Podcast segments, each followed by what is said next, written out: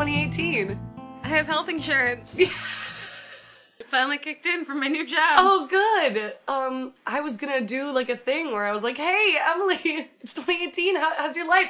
I have health insurance." Like, yeah, yeah. so that's the biggest thing going on I in your could life eat right raw now. cookie dough and go to the ER, and I'd be just fine. yeah. I'm trying. Um, yeah. So, um, today is the first full day of 2018 as we are recording this. Mm-hmm. As this comes out on Friday, this The might fifth. seem a little less fresh. Friday the 5th, right? I, I worry that between now and then something will have already happened to taint 2018 in all of our minds. Probably. Yeah. Just That's a Um, cause, safe bet. yeah. Just cause probs. Yeah. Yeah. Um, but until then, woo! 2018! it's a whole new year. Fuck Yeah. that past year. Yeah. For real I though. don't know for real. Oh my god. Fucking sucked. Um, so either this year will be moderately better, or it will be the worst year any of us can remember. so, Hey, life goal. Let's Hey. like set a goal to like record somewhere live in 2018. ooh, okay. I like that goal. We do it at like a coffee shop. Fuck yeah. Find a- Doesn't matter where it happens. We're recording live. We're outside. we are on the front lawn. We don't have people who got tickets as much as we have people who are forced to listen to us. Someone's walking their dog, and here we are. That'll be it. That's our goal for 2018. It's like a pop up venue. right. Pop-up venue. Is there a food truck of podcasting? Uh, all right. So, uh, 2018, we're gonna lean into it. Is what I'm hearing. I guess, yeah. That's. We don't really have a choice other than that. True. We're We've all done this like 16 times. Is this 15 or 16? I couldn't remember. I don't know. I, It's I- important. I labeled my notes at 15, so it better be 15. Well, then we've done this like 15 times. Yeah, um, it's time to step our game up. You're, I Yeah. agree. Yeah. I think we're already leaning in pretty hard. We are currently drinking champagne Because New Year. because we have a lot of champagne We drink- around. yes. There was a party at uh, my place last night, and Emily was there, as was. were many people. Including Kat, who's still alive. Her birthday was yesterday. yes, she lived to see another year. She did. so proud of her. Look at her go. Um, and I have so much booze left over at this house. I can't even fucking believe it. And some of that was champagne. So here we are. Uh, we might need to open another bottle in the middle of the We're recording. probably going to need to open another bottle with my topic. That's true. Yeah. Yeah. Yeah. And, um, I'm honestly just like super psyched to get that on the recording a- anyway. So I was probably going to do it even if we didn't feel like drinking anymore. Oh, God. So this shit might get a little silly. Shall we get started? Do we have any more updates? All right. So, So, uh, we're doing cult related things again. well, mine is Sort of. actually mine is actually not uh, cult related. I think we started because Oh, yeah, we were doing. Oh, Yeah, we should tell that story real quick. Real I was quick. gonna leave it as a surprise for what I'm doing, Oh, we can. That's fine. except we kind of can't for the joke. Well, mine doesn't have That anything. completely inappropriate joke. it's pretty bad. So last night, it's uh, At midnight. It's midnight. Jake, uh, my fiance, um, lives here with me, and he had given his own little toast, and then we had all At counted down 11:59. at eleven fifty nine because he didn't give a shit by then. Um, and uh, and then we counted down all together, and then like we twenty of us. there was a lot of fucking people, and then we drank uh, champagne, and then uh, people started making stupid jokes. I think they were just kind of dumb, or there were some puns in there, and you know how I can't let that stand. Nope. Um, if anyone's gonna pun in my own house, it's me, you fucks. Um, so I couldn't even see Emily at this point, but I was pointing at some people, being like, you know what? I didn't want to tell you this. But there's poison in all your champagne glasses. That's right. Yeah. and then she leaned around her fiance to make eye contact with me. Because I'm 90% sure I said something. I know. I was like, I think I hear Emily. And So then we were going to name this episode Jonestown to Electric Boogaloo. Because of course, after that, like we're immediately standing in the middle of this room with people shouting all around us, being like, "Okay, so the next episode." yeah, they're like, Happy New Year! And we're like, all right, no, but really, but like really the though, next should we do episode. Jonestown? It sounds like we a good do idea. Jonestown? I know we just I did mean, cults, we like but we had a whole plan, Right, but like ugh. new year, new us, new cult. It's right. fine. Let's just let's do it. We're little drunk. It's midnight. Let's make a real plan right now. Cause that Yeah. always works out. yeah, well, it did. I have 10 pages worth of research saying it did. Right? Yeah. So, Yeah, so, so buckle up, guys. Yeah. That's gonna be. Emily's got Jonestown for your asses. And it's not like I'm just gonna talk about Jonestown, like I'm gonna give a general overview, but we're gonna talk about a solid chunk of the survivors that don't get talked about. That's fucking It's legit. gonna be a lot. Nice. Now I'll say we we are not on a cult theme necessarily. Um, what we are on is like a, a poisoning people dying theme sort of Like thing. a poison choo choo train of doom. Right.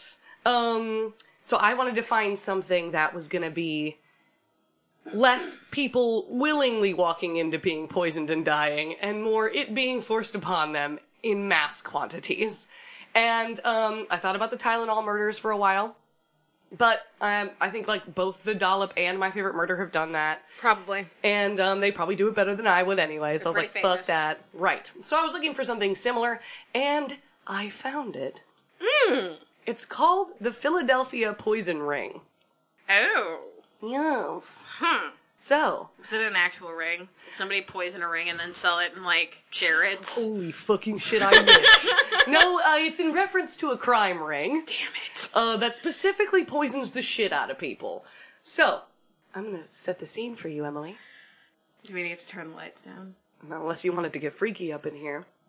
Uh. You do. Clearly. she doesn't not.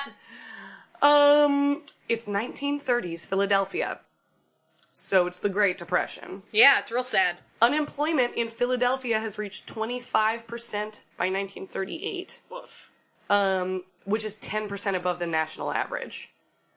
Ain't nobody got a real job in Philadelphia. like, and We're businesses hustling for bread, exactly businesses are struggling. Um, except for the bread businesses. Right. Um, and a lot of people, unfortunately, in times like this, turn to shadier activities Of course. to make ends meet. yes. Um, such is the case with the Petrillo cousins. When it's Italian and there's a double L, is it similar to Spanish? Do you know? Yes. Okay, good. So it's the Petrillo cousins. Herman and Paul Petrillo immigrated to the U.S. directly from Italy in 1910. Unless it's I mean, if you can see it's that. one of those weird. It might be one of those weird ones where it's Petrillo I know. I was like, shit, is it Petrillo or Petrillo? Um, because Italian's weird I don't know. and it have different rules can go. based on. Yeah, it can. You can go either way. Well, I apologize, but also these motherfuckers is murderers, uh, and they dead. So, but the trills. them trills though. Um, so I don't care if I pronounce their names incorrectly, I guess. Um, but anyway, so they came here in 1910, and uh, they pretty much set about being real good at crime right away. Good job. That's kind of their jam. Everybody's got a, s- a shtick. Right. And they had this shtick. Um, Herman started out doing some light insurance fraud, uh, but eventually became an expert in uh, counterfeiting and uh, really good at arson. So, moving on up in the world of crime, Yeah. Herman was. Um, some sources also said, okay, Oh God. Okay, I do want to say because this was something that happened in the 1930s, there are a lot of conflicting reports about exactly how things went down. This is my favorite conflict. Not all the sources said this, but a couple of them So- said Herman was straight up not a joke, a spaghetti salesman. he is an Italian immigrant who they say sold spaghetti, which if that's not racist as fuck, I don't know what is. Is it like a turn, I don't know. or was he? Literally... I literally heard people say pasta peddler. Like he, they think he sold spaghetti. Let me see. Unless that's some sort of really old term that we're still using in 2016 t- in articles to talk about this shit. Oh my god, I died. That's just a thing they there thought were he was. real people that sold spaghetti with boxes of spaghetti. Holy shit! Um, I need to take a drink fr- just from understanding that. a sample box. Oh my god, sample boxes. I'm of showing her a Oh. different pastas. picture of an actual sample box That looks like some 2018 people shit. carried though. around selling spaghetti with little pictures and different like sections of types of spaghetti with a glass case over the top. I can see that coming back this year, except that it's it's a box you get once a month that comes to your house. Yeah. it's like pasta box. Pasta bags. Um, so anyway, uh, that weird, that somewhat blows racist my mind. thing That just- aside. that blows my mind. I know, I loved it. But either way, regardless of whether or not he sold pasta, he was a criminal. Um, his cousin Paul ran a tailor shop, which was sort of legit before the Depression, but became more of a front for his in- insurance scam business later on. Sure. He sold cheap insurance to sick people who were probably gonna die, and then named himself as the beneficiary. So he's That's nice. He's cool. Yeah, he's like a really cool guy. They're both just so cool. Fun fact about Paul, too. He did not sell spaghetti, however, he was super into a type of Italian folk magic um, that was something a lot of people in the south of Philly believed in at the time if you were an Italian immigrant. Um, he was working on getting paid to consult with people using this magic. Um, and it was really hard to track down, like, what exactly the fuck this magic involved. But the wiki referred to it as La Fattura, which, La fattura. right, which literally means spell, but also hilariously means invoice. Oh my god. So I was just like giggling to myself, thinking of, let me get you the Fattura for that Fattura Do I you just have cast. the fattura? I'll cast you a Fattura, and then you'll get your Fattura, and then you'll pay me. I need last month's fattura. it's a it was very dorky, but I love it. Language is fun, you guys. Anywho, um, in 1931, Herman and Paul teamed up with a guy named Morris Bulber, who was a fake doctor, and they started what is known as a matrimonial agency. It's like a matchmaking service, sort of. Um, it was meant to hook up widowed women with new men so they could remarry. Um, and usually those men were other Italian immigrants.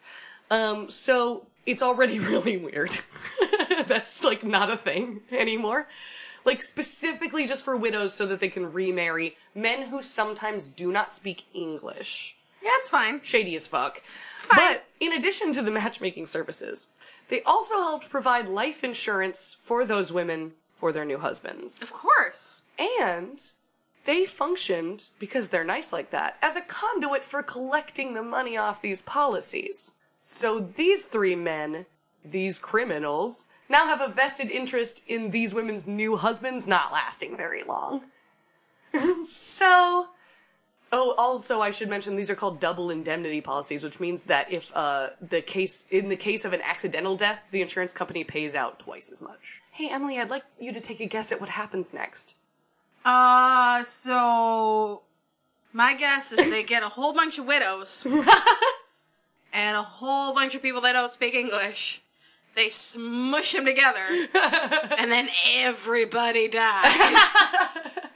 That's right, Emily. Vaguely speaking, it's murder. Murder, Murder. happens next. And basically, what you just described, pretty accurate. Lots of murder. so, starting in 1931, the Patrios and Bulber uh, started straight up whacking dudes who had these insurance policies and collected that squirrel all for themselves. Uh, maybe a little bit for the wives, but it doesn't really go into details. Um, they started out sort of small. They would just help a couple people here and there, and then they would beat the men to death or hit them with cars, whatever they could make look like an accident. But um, slowly over time, they wanted to make their organization a little bigger, a little more lucrative. yes, of course. So uh, they started employing women. I can't I have to assume that most of them actually did think the service was legit at first. Um, and then they would uh, basically would tell the women they were in charge of getting life insurance policies for their new husbands without their knowledge, and then they would have to engineer their own husbands' deaths by arsenic. Because by this point, things were getting pretty big. Arsenic was probably the easiest way to kill somebody that wasn't yeah, Right, it wasn't immediately traceable. You needed an autopsy. and you need you need somebody completing that autopsy who knows what to look for. Right. Um, yeah, it's not super duper clear how all of these women came into this fold. I didn't uh, find a lot on that, and I looked a lot of different stuff uh, just to see. But um, it did seem like some of them were totally into killing their husbands off pretty early into their marriage because they were like, I don't even know this guy. Uh, we have nothing in common. He doesn't even do the dishes. Right. I would like money. Yes, please. Thank you. Yes. Um, but some of them were reluctant to do it because it's murder. some people don't want to do that, weirdly enough. I know we don't talk about those people often. Okay. This feels like one of those situations where it's like, do you push the button or don't you push the button on this decision? Right. Are you saying you would? it's moral questions corner here on the uh oh feeling. Um, Emily, would you murder for money if you were extra desperate? I'm not saying I wouldn't. Fuck! well, a lot of these women did, and if they didn't, they were often coerced with things including like forced abortions on women who are pregnant. Yeah. So it got pretty hairy for those women. Once you were in, you were Mm. in. And that's basically true. Um, It's like the mob. over the next few years, yeah, basically, it's but it's this one very specific thing they're carrying out. S- And over the next few years, um, their gang grew to over two dozen people, Wow. um, all just working to either be the widows who would get these insurance policies, or be the people who would kind of come in and secondarily kill a dude if arsenic wasn't going to work or whatever. So.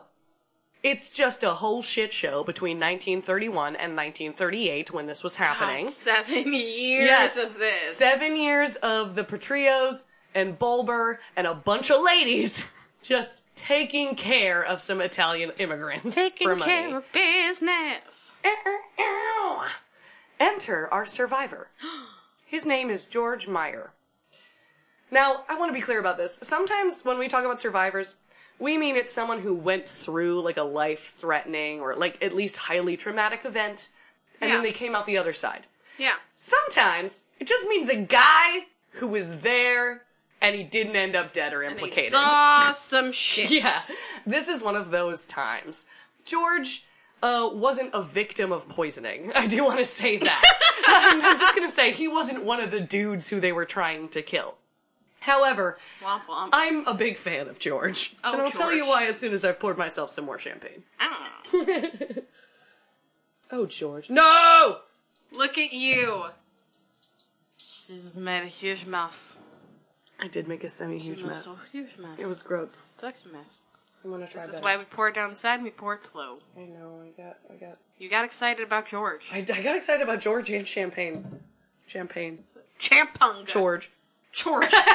Champorg. okay, I love it. All right. All right. So George Meyer ran a local upholstery cleaning business that was shockingly enough not doing well in the Great Depression. Huh. I don't think people were worried about their upholstery very much. know. No, they were. They worried weren't having about dinner parties with guests coming over to sit upon their No, couches. They were lighting their couches on fire to their ca- stay skis. warm. yes. so in 1938, George um, had just been out of prison for like a petty crime, Sure. and he needed like 25 bucks to get back on track with his business. And he was referred to Herman Patrio as someone who could help him get money for his struggling business. And Patrio, I, I have a lot of quotes this time of just like what I think they must have said. so Patrio was like, hey, look, I got another, hey, look, another person I can get to kill for me. Hella dope. This is like my favorite thing. he offered George a large sum of money, some real, some counterfeit, to kill a man named Ferdinando Alfonsi. Because fuck yeah. That's the best name I've ever heard. Why would you kill someone named Ferdinando? Alfonsi. Probably like six of those in that neighborhood. It's a very Italian neighborhood. Yeah, that's George fair. Meyer might be the only non-Italian guy in this whole yeah, story. I was like, that's a very non-Italian name. George Meyer. Hey, George, how's Hey, it going? George. Ferdinando Alfonsi and George. Um, George. George Meyer. So uh, Alfonsi, as he will heretofore be named, um, he was the husband of Stella Alfonsi, a woman who uh, was having an affair with Herman. Stella. Yes. So Herman wanted to kill Alfonsi. Sure. Not this time so much for the money as so much for the as like for the For the fucking. lady. for the fucking and the Yeah, lady and yeah. maybe for love, but I don't like to think No, that this probably guy not. feels love. I- Most, yeah, most people who murder that freely, yeah. probably a sociopath. Yeah, probably not really capable of love, but maybe she's real hot. He likes it. He likes it, whatever He's it into is. it right now, so he wants to keep it. Exactly. So Herman Petrillo wants George to kill Alfonsi for this reason, so he can have his wife all to himself. Yeah. And here's what happened. George was like, "No, I super don't want to do that. Did you did you say murder? Huh? Because like you want me to murder a dude for money?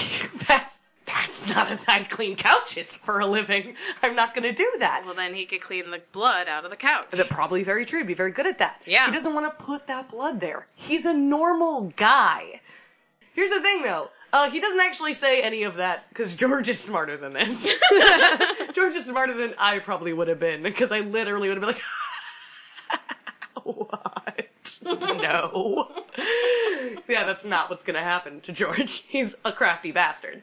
So he instead says yes and decides to play along. He has no chance of murdering this guy. He's not going to do it. He doesn't want to. But he's like, yeah, I'll do it. He's hoping that he can get some money up front and then just get the fuck out. Um, but in addition to doing this, because he's a real smart cookie, in my opinion, he doesn't just wait around hoping that this happens. He also decides to contact two detectives with the Secret Service. In one report I did see, he tried to contact the Philadelphia police and they laughed at him. Yeah. So he went to the Secret Service. This totally might be true. I mean, counterfeit money is a serious thing. Yeah, That, if anything, would get the Secret Service involved, exactly. especially during the Depression. Exactly. In fact, Agent Landvoigt Oh. um, was already investigating Herman for insurance fraud and counterfeit money. Oh! so he was like, oh, fuck yes, give me them juicy nugs of knowledge. I want to hear about this. I love your 30s Um, slang. juicy nugs of knowledge is definitely something they said in the 30s shop. yeah. So Agent Landvoigt and Agent Phillips helped George continue to play along um, and pretend that he was definitely going to carry out this murder. um, in, while meanwhile, they were trying to get Herman to at least hand over some of the counterfeit money to George up front so they could prove it was counterfeit and take that motherfucker in before it ever came to any type of murder. Um, George came up with the plan that he wanted to run Alfonsi over with a car in a way as a way to kill him, which they'd done before. But he wanted Herman to front the money for a new car, so that none like there's no existing car that could be tied back to either Right, the gang right. or to George. Not a bad plan, honestly. Yeah, and I bet Herman was like, yeah, okay, bud. Yeah, well, that's the thing is it's pretty crafty shit. But due to some issues Herman had getting counterfeit cash, he stalled and he stalled and he stalled. So that plan didn't really work for a while. Damn. Um, for a couple weeks, it's just sort of them back and forth arguing over whether this can be done. And eventually, Herman says, Fine, I'll give you the money up front. And then he disappears. um, they don't hear from him for two weeks, so it's two se- security officers and George just waiting to hear from Herman, and they don't hear from him for two weeks. I just imagine them like sitting around a table in a dark room with a phone in the middle. right. Just like, Just like- all of them smoking and waiting. When's he gonna call? this is my also one of my favorite parts of the story because there is so much dudes playing dress up in this story. I can't even fucking tell you. First, Agent Phillips is introduces himself to Herman along with George uh, Meyer as uh, like an ex-convict who wants to help out. So he's probably dressed hilariously already. Um, but then, when they can't find uh, Herman, they go looking for him and realize that no one in his neighborhood has seen him for a week. So George pretends to be a construction worker. I'm assuming he has some sort of garb. And he goes to Ferdinando Alfonsi's house and he asks to speak to him. And some old lady at the door says he's too sick and he can't come to the door. And then, because this is a fucking sitcom, Phillips, God. Phillips and others and other like agents with the Secret Service pose as insurance agents and get info on Alf into Alfonsi's house, and then they find him dying. So they had to- first George goes as a construction worker, and then the agents go as insurance agents. I just imagine they're all adjusting their ties. They've got their big suits. It's They're all- waiting around the corner. Right, it's all a beautiful game of pretend for a while. So these guys notify the police. Um, and then, I'm not really sure about the timing of this, but uh, then they hear from Herman Petrillo again. He Oh. just comes back out of nowhere. What and up, he Herman? says, "You're right.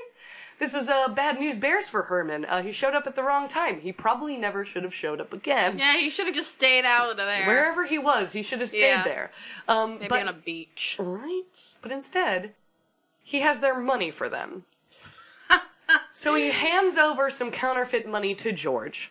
Hmm. When they ask him if he still wants Alfonsi dead, he's like, nah, I took care of it.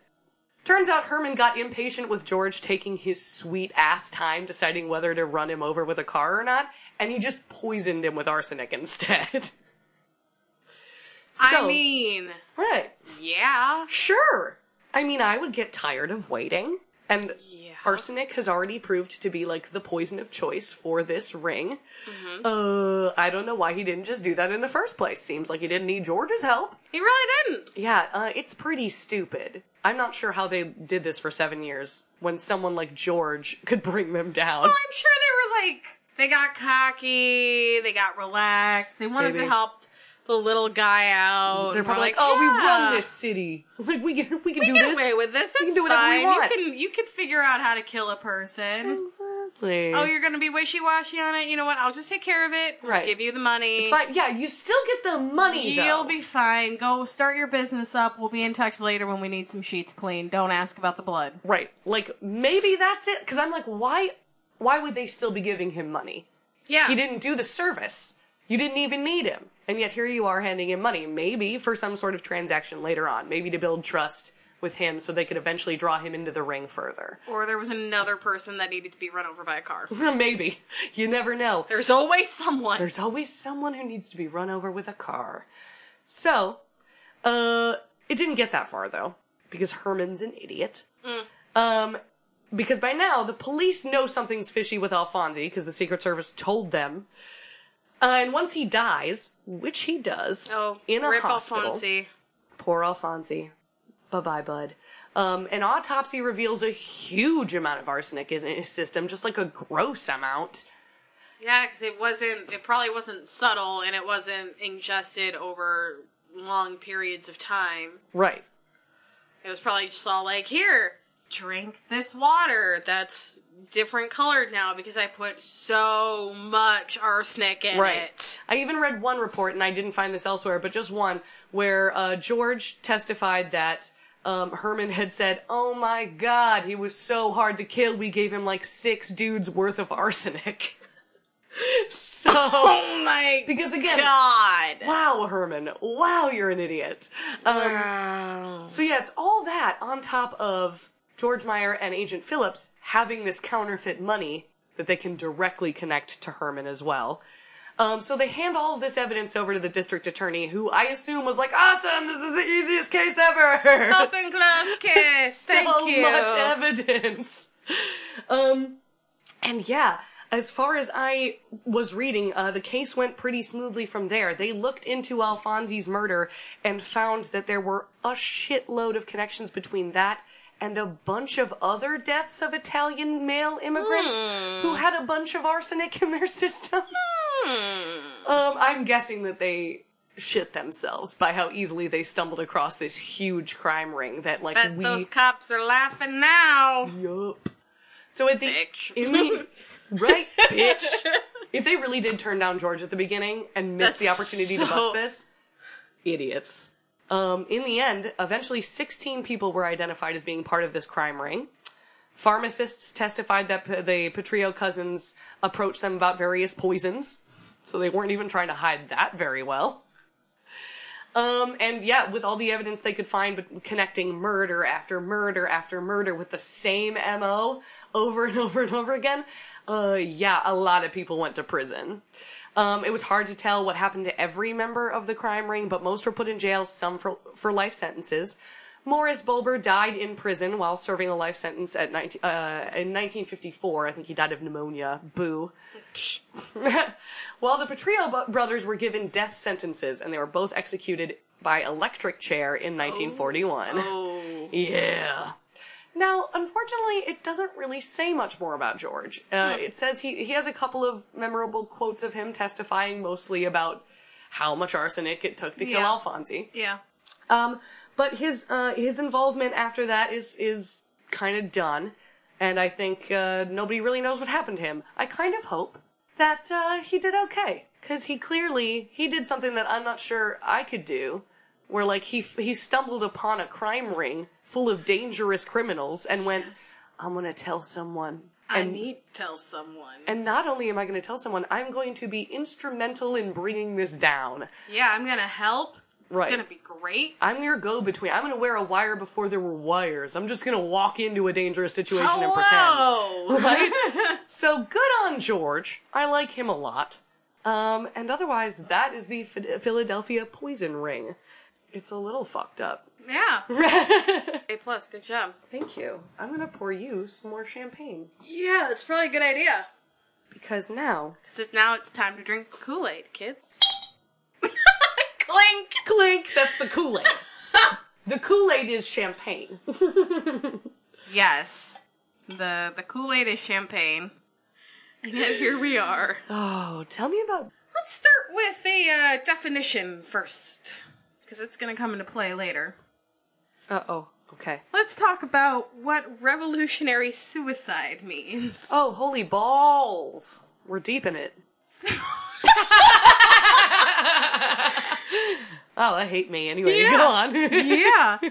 So that term was originally coined by the Black Panther Party leader Huey Newton Oh, in the late 1960s. dang. in a context of what a revolutionary should expect as a consequence of challenging the system. So you should expect possibly dying? Yes. Okay. But this term was taken by Jim Jones and basically bastardized. White people twisting some shit again. Yes. Shocking. So he he decided that it was more the government was fascist and racist and imperialistic and his the people's temple was socialist with an effort to distinguish itself from American society that he was rejecting. Okay. So his idea of a revolutionary suicide was that formal rejection of the US government Okay. and everything it stood for. Okay. Shit. Well, that's, um, not great. Yeah. So let's get started. So the People's Temple No. was created in 1956 in Indiana because nothing good ever comes from Indiana. Wow. So 1956 in Indiana, Jim Jones is like, let's start a church. And he said it stood Because you can for just do that. divine principles, total equality, a society where people own all things in common, where there is no rich or poor, where there are no races. So basically communism Sure. in a church form. Sure. And then nine years later, they were big enough to move to California. He had Oof. thousands of followers. Dang. Like he, if you've have you ever heard him speak? I haven't. It's impressive. It would have to be, I've- I'd imagine. I've heard him speak. I've heard the death tape Mm. because he was he was still proselytizing while people were dying, and they were recording it. And I have Mm-hmm. some quotes from it, but like they were recording like people screaming and dying in the background as he's like telling everybody it's gonna be okay, Right. And this is the the time, yeah. And like, don't upset your babies. Oh, God Yeah. damn. Oh, yeah. He was. Can I find any of his stuff on YouTube? Oh, yeah. Okay. Because I There is a very good documentary I will send you. oh god okay yes I think it's on Netflix. might do that with the rest of my night ooh Ooh. let's get gross 2K, 2k18 let's get gross Yeah. so he, Jones, convinced everybody basically, at least a thousand people, to give him their paychecks, sign their homes over to him, give them all the money, so that they could buy this land in Guyana and build their own utopia. this all sounds very cult regular type of dealio Yeah. for show And idealistically, yeah, it sounds like a great idea. The real reason he was doing it, of course there's a Um. different reason they were really coming under scrutiny from the government and the media for rumors of sexual and physical abuse.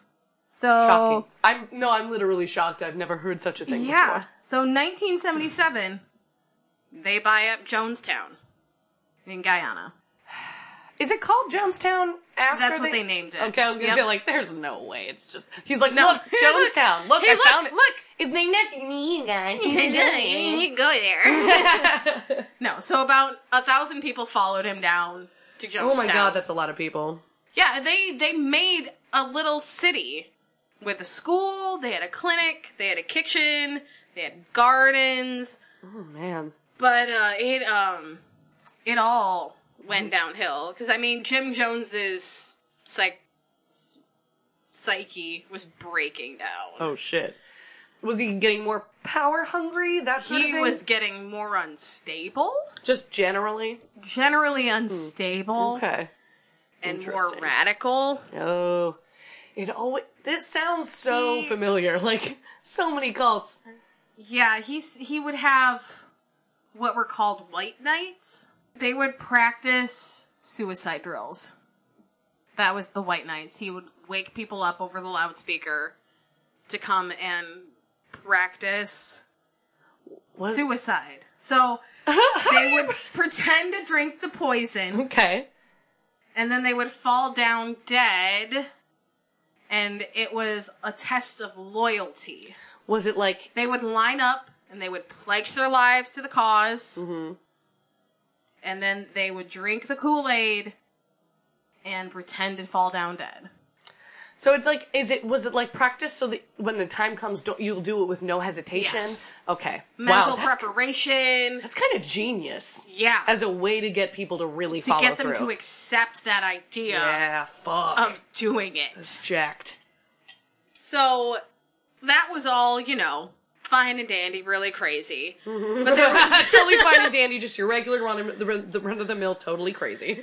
but um it was all coming to attention when there were people there who were like i'm not being allowed to contact my family i'm not allowed to leave like i'm literally stuck here with no way out because Oh, were you he thinking- won't let me Yeah, were you thinking maybe you're in a cult? Was this the first you're time in it occurred a cult? to you? Maybe you're in a cult. so uh, us representative leo ryan of california went to jonestown with some some fellow delegates Wait, for real? yeah From what state? Do you know? california Okay, just okay. That's cool. yeah Like They, fuck. Mm-hmm. he heard them. He heard his constituents, and was like, "Okay, you know what?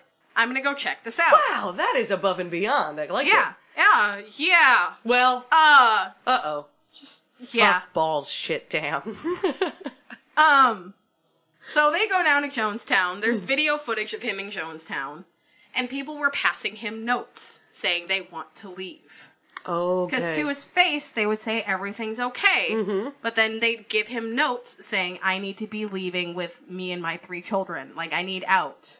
Or can you Shit. get a message to my sister and tell her I'm okay? Like, wow. yeah, Interesting. yeah. And this was the catalyst for Jim Jones. Uh oh. So when Leo Ryan was leaving with defectors of Jonestown, because he took some people with him when he left. Hmm, Okay, yeah. They were ambushed on the airstrip. He and four other people were killed, Oh my god. including three other media people, because a whole bunch of newspapers came down with him, wow. and one of the defectors was killed. that is Because there was a spy on the inside who was not as cool as Hercules Mulligan.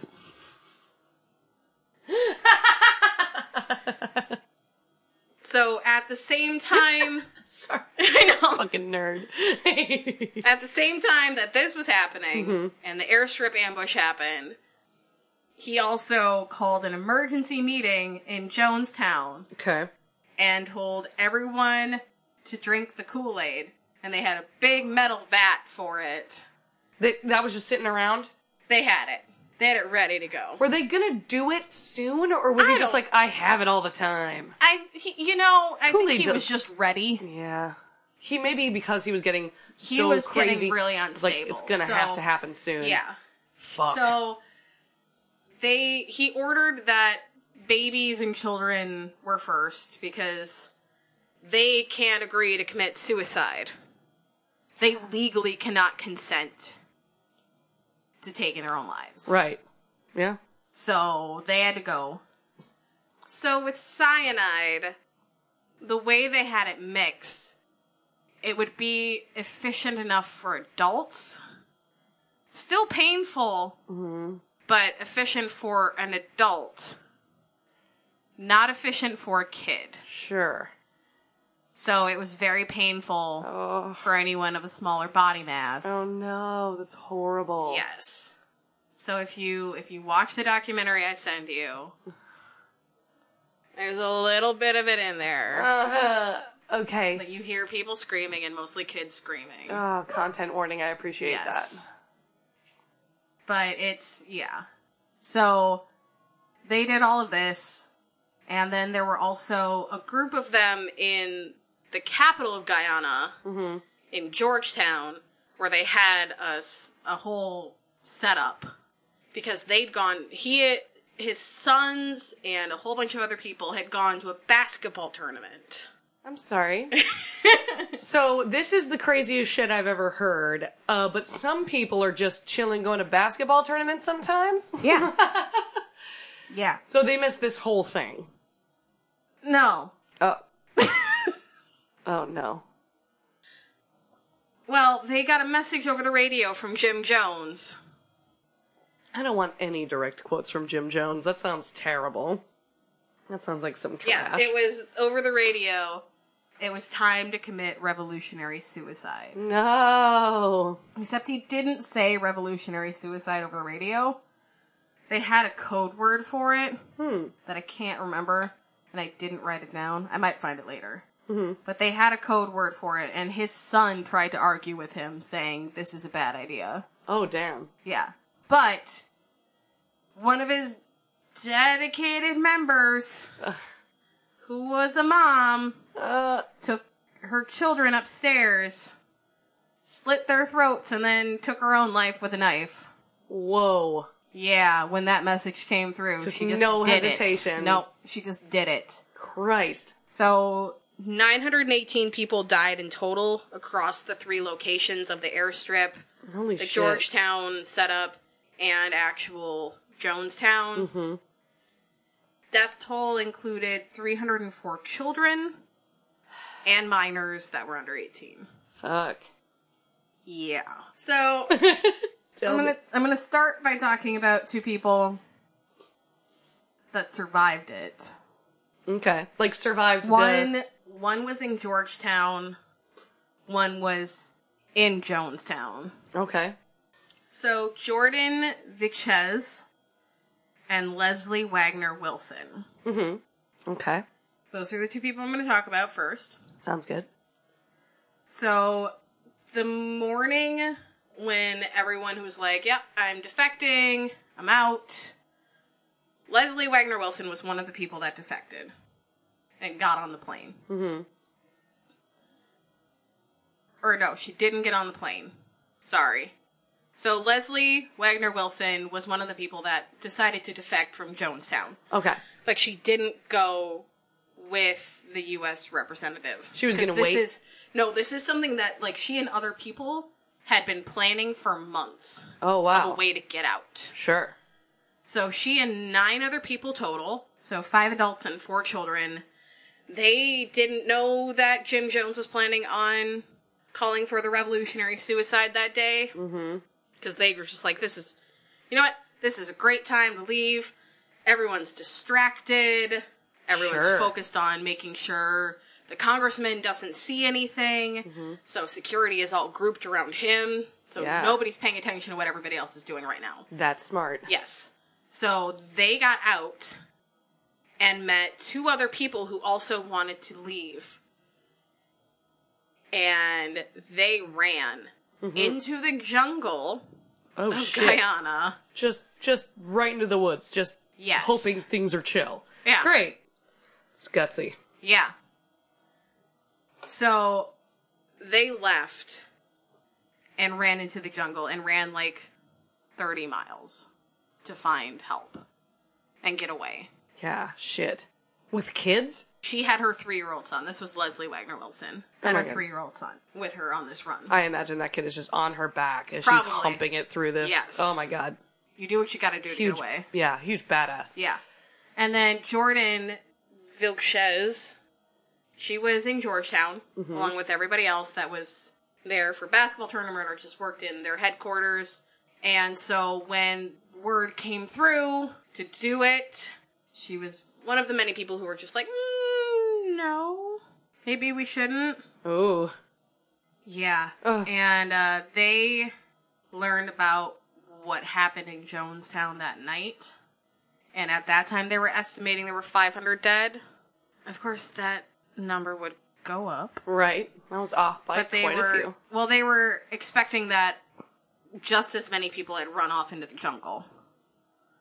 They, They were. didn't- they didn't know. Oh no. So they thought that it was 500 people dead and almost 500 other people out in the jungle right now just running. is that like how many people they heard wanted to leave? They just sort of They assumed. knew they knew there were almost a thousand people in Jonestown. Right. But so that some of, but that there were enough of them that wouldn't want to commit that was suicide. their estimate. Yeah. That's that was um very optimistic of them, I Yeah. guess. Jeez. So when the the radio came over and was like, "Yeah, go ahead, revolutionary suicide. Let's do this. It's time." This is her quote. My first reaction to the things that happened in Jonestown while I was in Georgetown was shock. First and foremost, because a woman who was extremely, extremely dedicated, Sharon Amos, killed her three children there. Yep. Right. In the house in Georgetown that everyone was sharing. Oh my god. Oh, wait, so they were in it Yeah, when they this just went happened. upstairs to the bathroom. Oh my god. Okay. Yeah, she told us that we should commit suicide too, but none of us did. Shocking.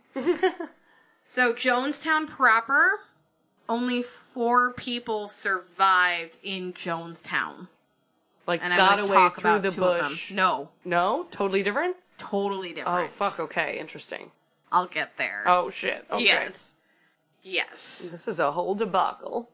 So, Miss Vilches says, had I been in Jonestown that day, I would, al- in all probability, have died, as dissent was not allowed, and seeing everyone die would have been so terrifying. Miss Wagner Wilson believes that she would have fought against dying, but she thinks that most likely she would not have survived. Hmm. Because a lot of people did fight the suicide, but they had people going around Making sure. force basically forcing people to do suicide at bow and arrow point. So Oh god, yeah. So either yeah. you drink you, the you Kool-Aid drink it, or someone's gonna pour it down your throat for you. or shoot you. Only two people were shot: wow. Jim Jones and somebody else. Yeah, he didn't drink the Kool Aid. Probably too afraid? Chicken shit. Yeah. Yeah. What a fucking I know. POS. Oh my god. Anyway, not Yeah. shocking. yeah. So, this is a quote from Miss Wagner Wilson. There's no doubt that I would have had to fight f- because of my husband, and I could have been killed. I would not have taken the poison willingly. I have always wanted to live, and I would have fought for my own life and for my son, Jakari's life, who was three years old at the time. At the same time, those of us who didn't know how things were with Jim, didn't know how mentally unstable he had become, I've come to think of it as a tragedy of combination as a combination of collective suicide and massacre. Children don't commit suicide. More than 300 children died in Jonestown. They didn't kill themselves, which is true. None of them killed themselves. I can't imagine any child lifted that to their lips on purpose. Like, no. No. So Jordan Vilches lost two sisters and two nephews in Jonestown, as well as everyone she had grown up with and lived with. Oh my god. Leslie Wagner Wilson lost her husband, her mother, sister, her brother, a niece, and a nephew. Wow. Yeah. Holy shit. yeah. That's just about everybody. yeah. My god. It ca- It's probably obvious to the listener that I didn't come in knowing a lot about Jonestown, which is why I wanted you to do it so I could be like, what? Um, so this is probably still more fucked up than I was expecting it to be, even though I was expecting it to be very fucked up. Yeah. So let's talk about Stanley Clayton. Yes, hi Stanley. Here's here's this quote. Should I open this? Yeah. hey, before we get to Stanley Clayton, everybody, um, you're gonna hear a fun thing over a microphone. Oh!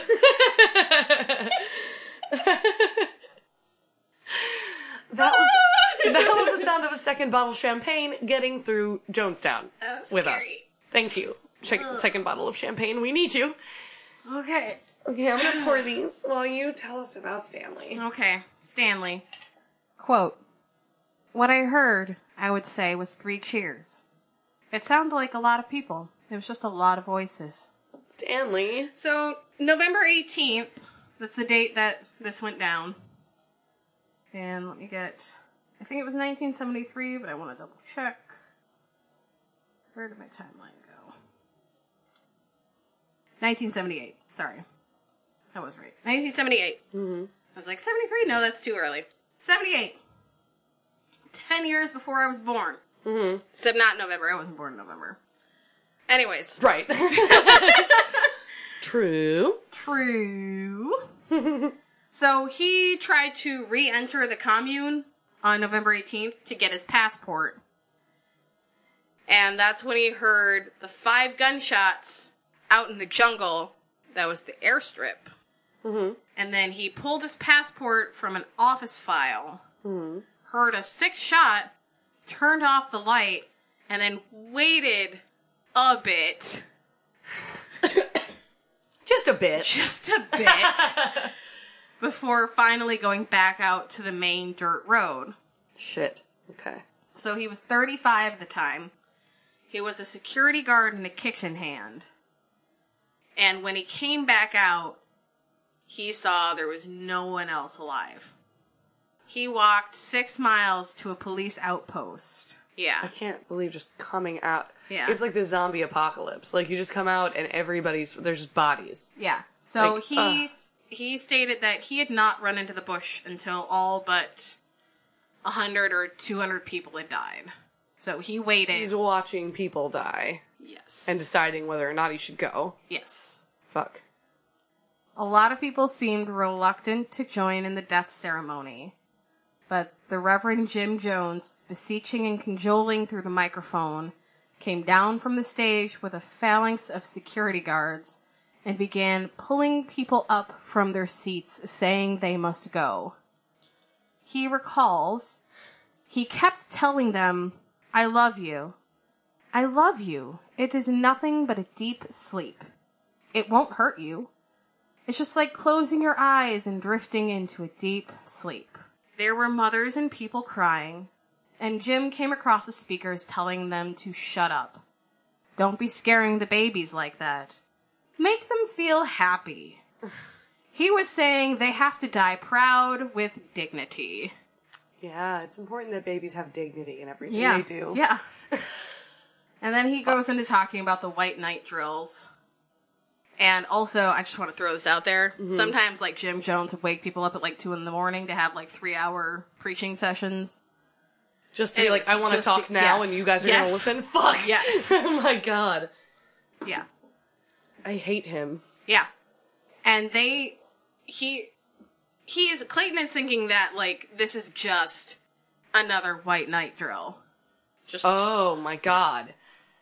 along with a bunch of other people, are just thinking this is another white night drill. But after most of the kids were dead, people began realizing this wasn't a white night Right. drill. You can't get kids to lie still for that long if No. they're just pretending. No, Fuck. nobody's I hate, that good. I hate everything I just said. Um. So after watching most of the people die, Clayton tried to leave, and before he could get to the main road, he tried to move through camp first.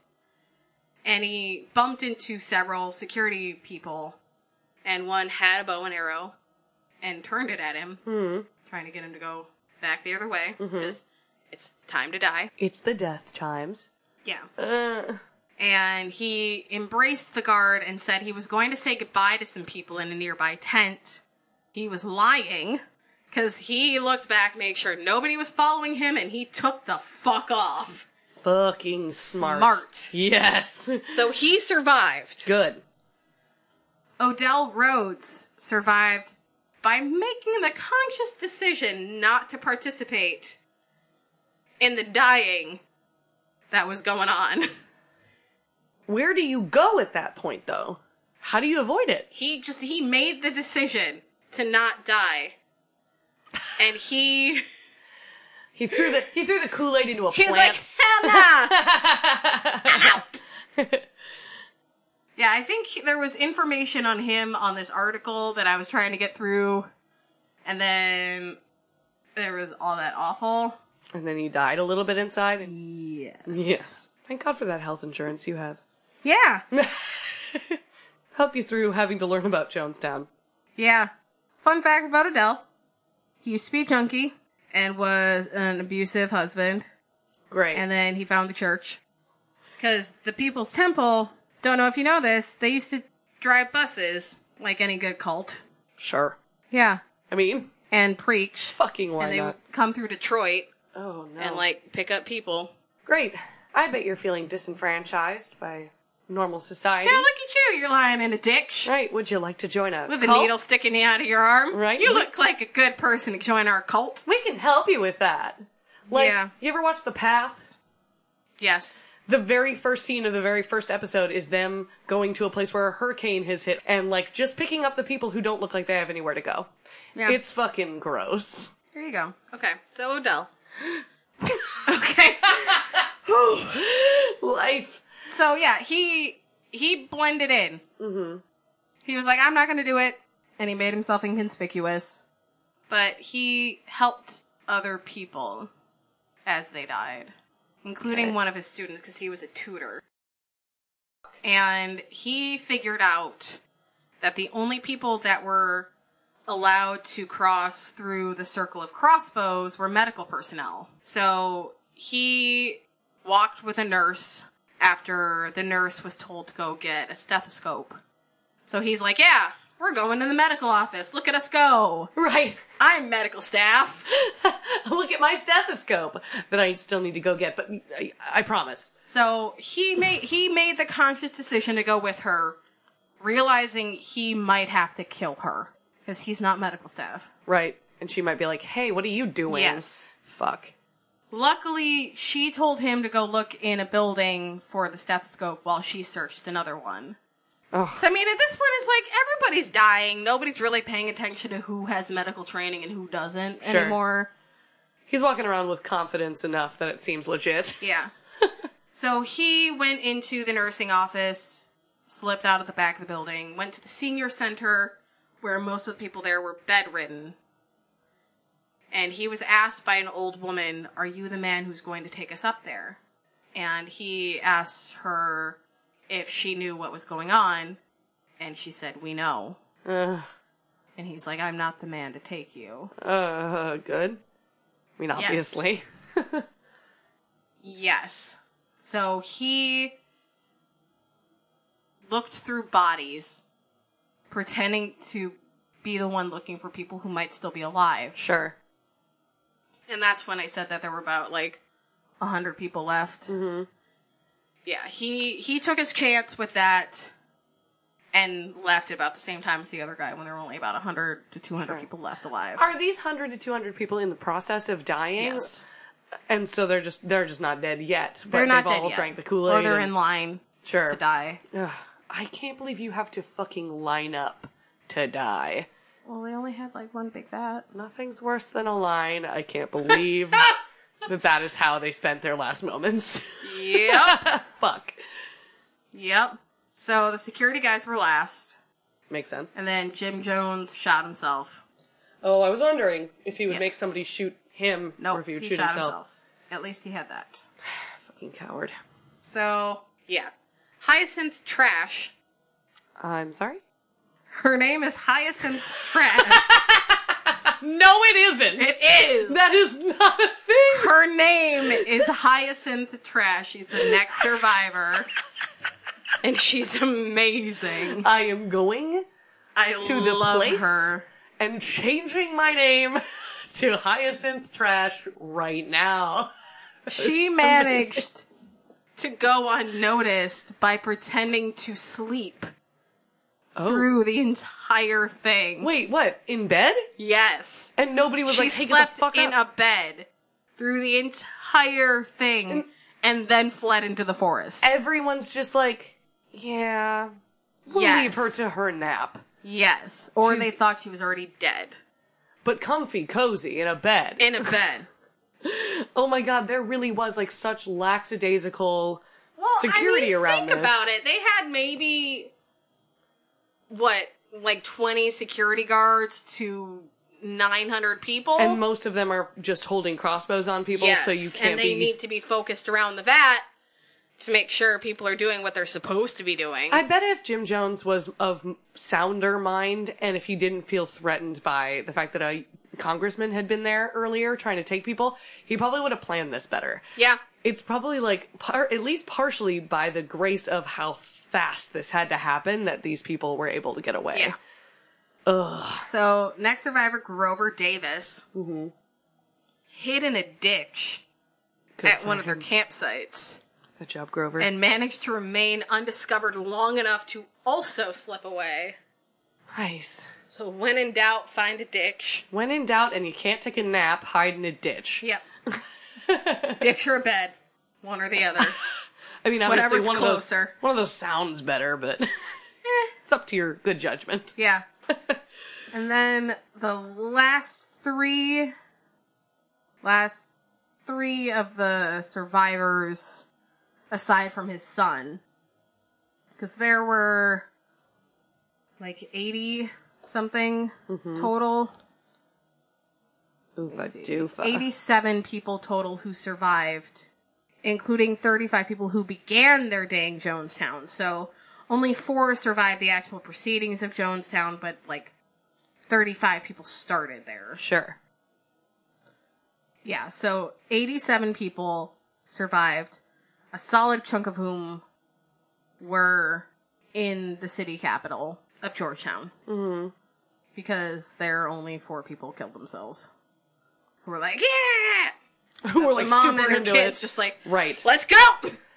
that woman It just stands blows out to my me mind. as It- yes. the craziest of the crazy Yes. in that. Yeah, that is nuts. Wow. Yes. So Michael Prokes was a former broadcast journalist who had left his job in California to become the temple's main spokesperson and a Oh, shit. press contact. Oh shit. Yes. So they actually had a real A real a journalist. real journalist doing this job. and he but he was also loyal to the group. Oh yeah. Oh god. Oh yeah. Great. So, as everyone was dying that day, someone had called him and the two Carter brothers, Tim and Mike Carter, and gave them a suitcase of money along with a letter of instruction to deliver to the Soviet embassy in Georgetown. yes. yes. Oh my god. So it was 150 miles away. So they couldn't just carry it there, so they had to actually like go Great. but that trip saved their lives. Mm-hmm. Now, four months later, we look back at Michael Prokes. March 13th, 1979, he called a press conference to a Modesto motel room. There were eight reporters in attendance. Sorry. I love calling reporters to like a gross place and Yes. just being like, "Yeah, watch me talk Yeah. here." Yep. so he read a statement, excused himself, went into the bathroom, closed the door, turned on the faucet oh no. to cover the sounds he was making, and then shot himself in the head with a Smith and Wesson. Oh shit. Yep, so a 38 revolver. That's going to Fuck. make a big noise. Yeah. But big that caliber. faucet, that faucet That though. faucet though. I'm sure. He turned on the faucet I'm to sure. cover up the noise. I'm sure. It was probably just, I'm probably gonna cry a bunch before I do this, and I don't want anyone to hear that part. Needless to say, they figured out what happened. Um, sure. and there was a note that was found with the body. Mm-hmm. And I have the note. I love that he had to do this happening. publicly. Just great. Well, he was a reporter. What do you expect? I needed my fellow reporters around me in this moment. yes. Fuck. All right. The note. Don't accept anyone's analysis or a hypothesis that this was the result of despondency over Jonestown. I could live and cope with despondency. Nor was it an act of a disturbed or programmed mind, in case anyone tries to pass it off as that. The fact is that a person can rationally choose to die for reasons that are just, and that's just what I did. Fuck.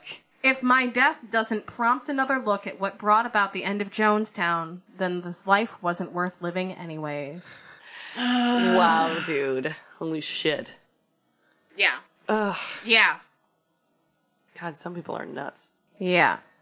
Or rather, I should say, some people are taken advantage of and coerced and uh, programmed to a point. So while he survived that day, he didn't survive Jonestown. Right. Yeah.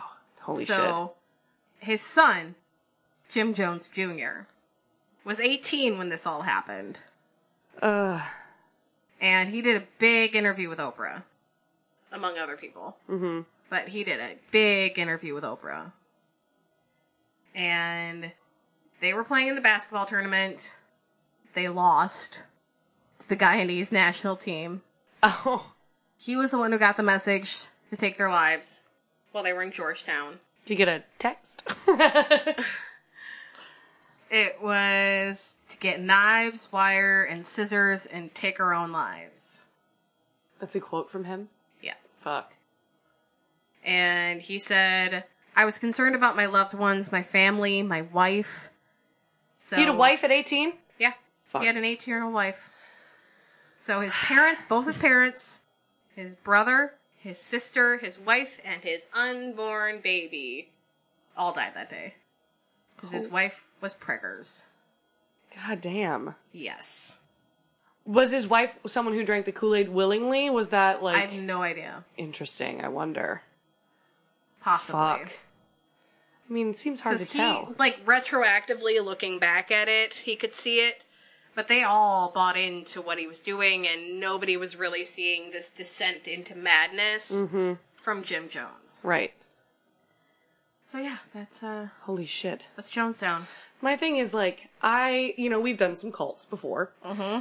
Um, in our first episode, there's there's so many parallels with a lot of cults. I mean, that's what makes them cults. But like the idea that there was this undercurrent of so many people who wanted to leave and yet maintaining the secret well enough until like that day basically Yeah, is really interesting and super impressive. yeah, because Um, obviously, like almost every cult either ends in some horrible way like that, or they end by people just leaving. yeah. They dissolve because you cannot keep the fantasy alive forever. can't. That's just not how it works. Yeah. But the fact that my the first people you talked about who ran into the the woods, Yeah. like the fact that they thought that half of the people would have done the exact same thing as them, like just speaks to how big a group of people probably weren't happy there. well, and they'd been there for a year or a little under by the time the suicides took place, because they did a mass moving down there in 1977, Holy and shit. then in 78 is when the suicides happened. They so must if you have- think about his calling for white knights Mm-hmm. and controlling people's lives and telling them they couldn't leave and that they couldn't contact their family members Right. and It must have been like all of that just happened so quickly all at once, and they were like, "This is not what we signed up for," yeah, they were suddenly isolated. Mm-hmm. which by is something him. that, yeah, maybe that was the thing. Like some cults isolate from the very beginning, and that's just part of it. Mm-hmm. But like, if he thrust that on them after this huge move, which is already a big deal, Yeah. there it just snapped a bunch of people out of it. Unfortunately, not enough people, and not fast enough.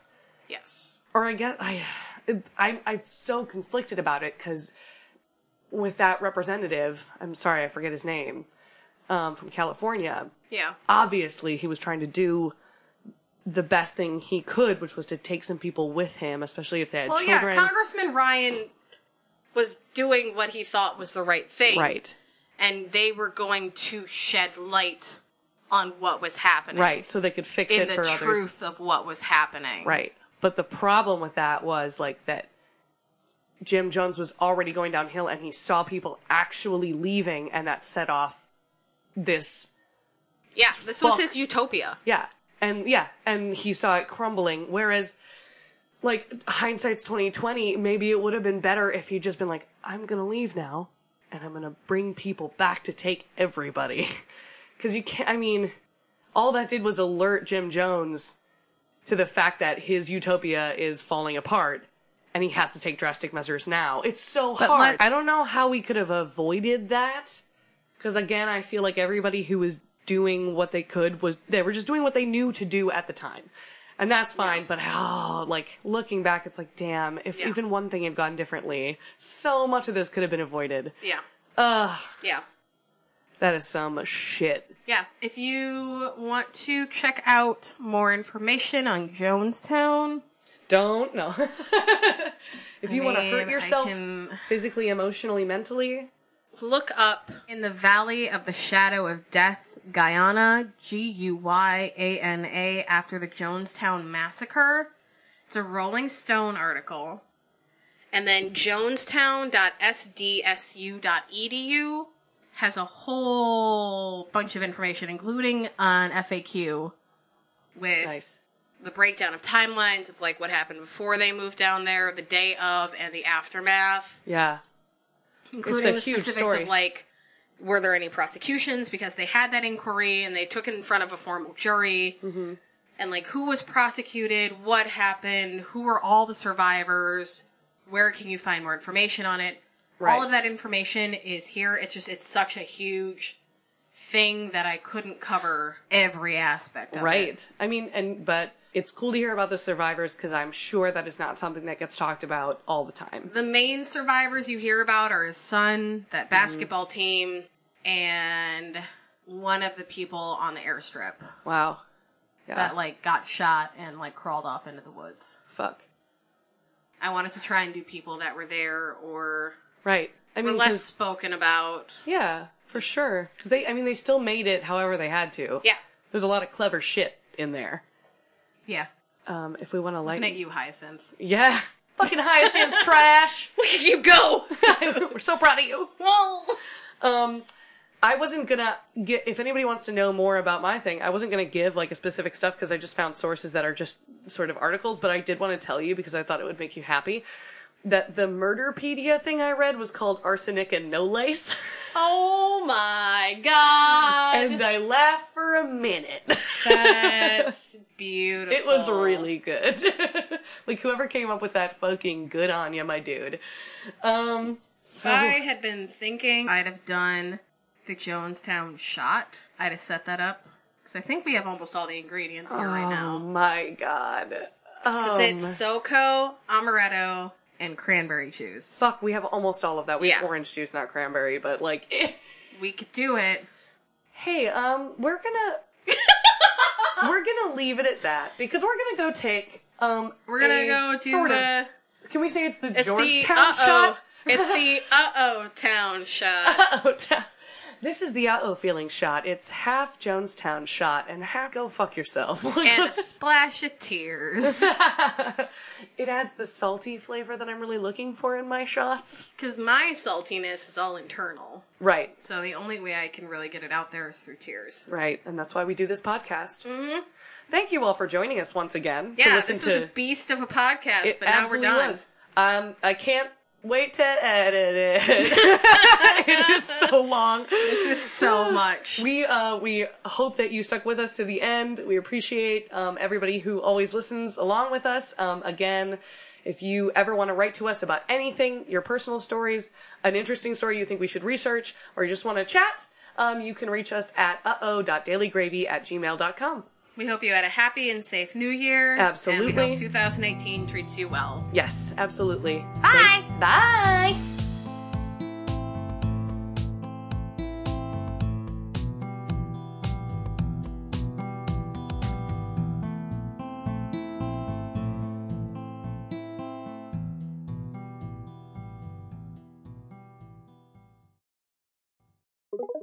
This has been a Daily Gravy production.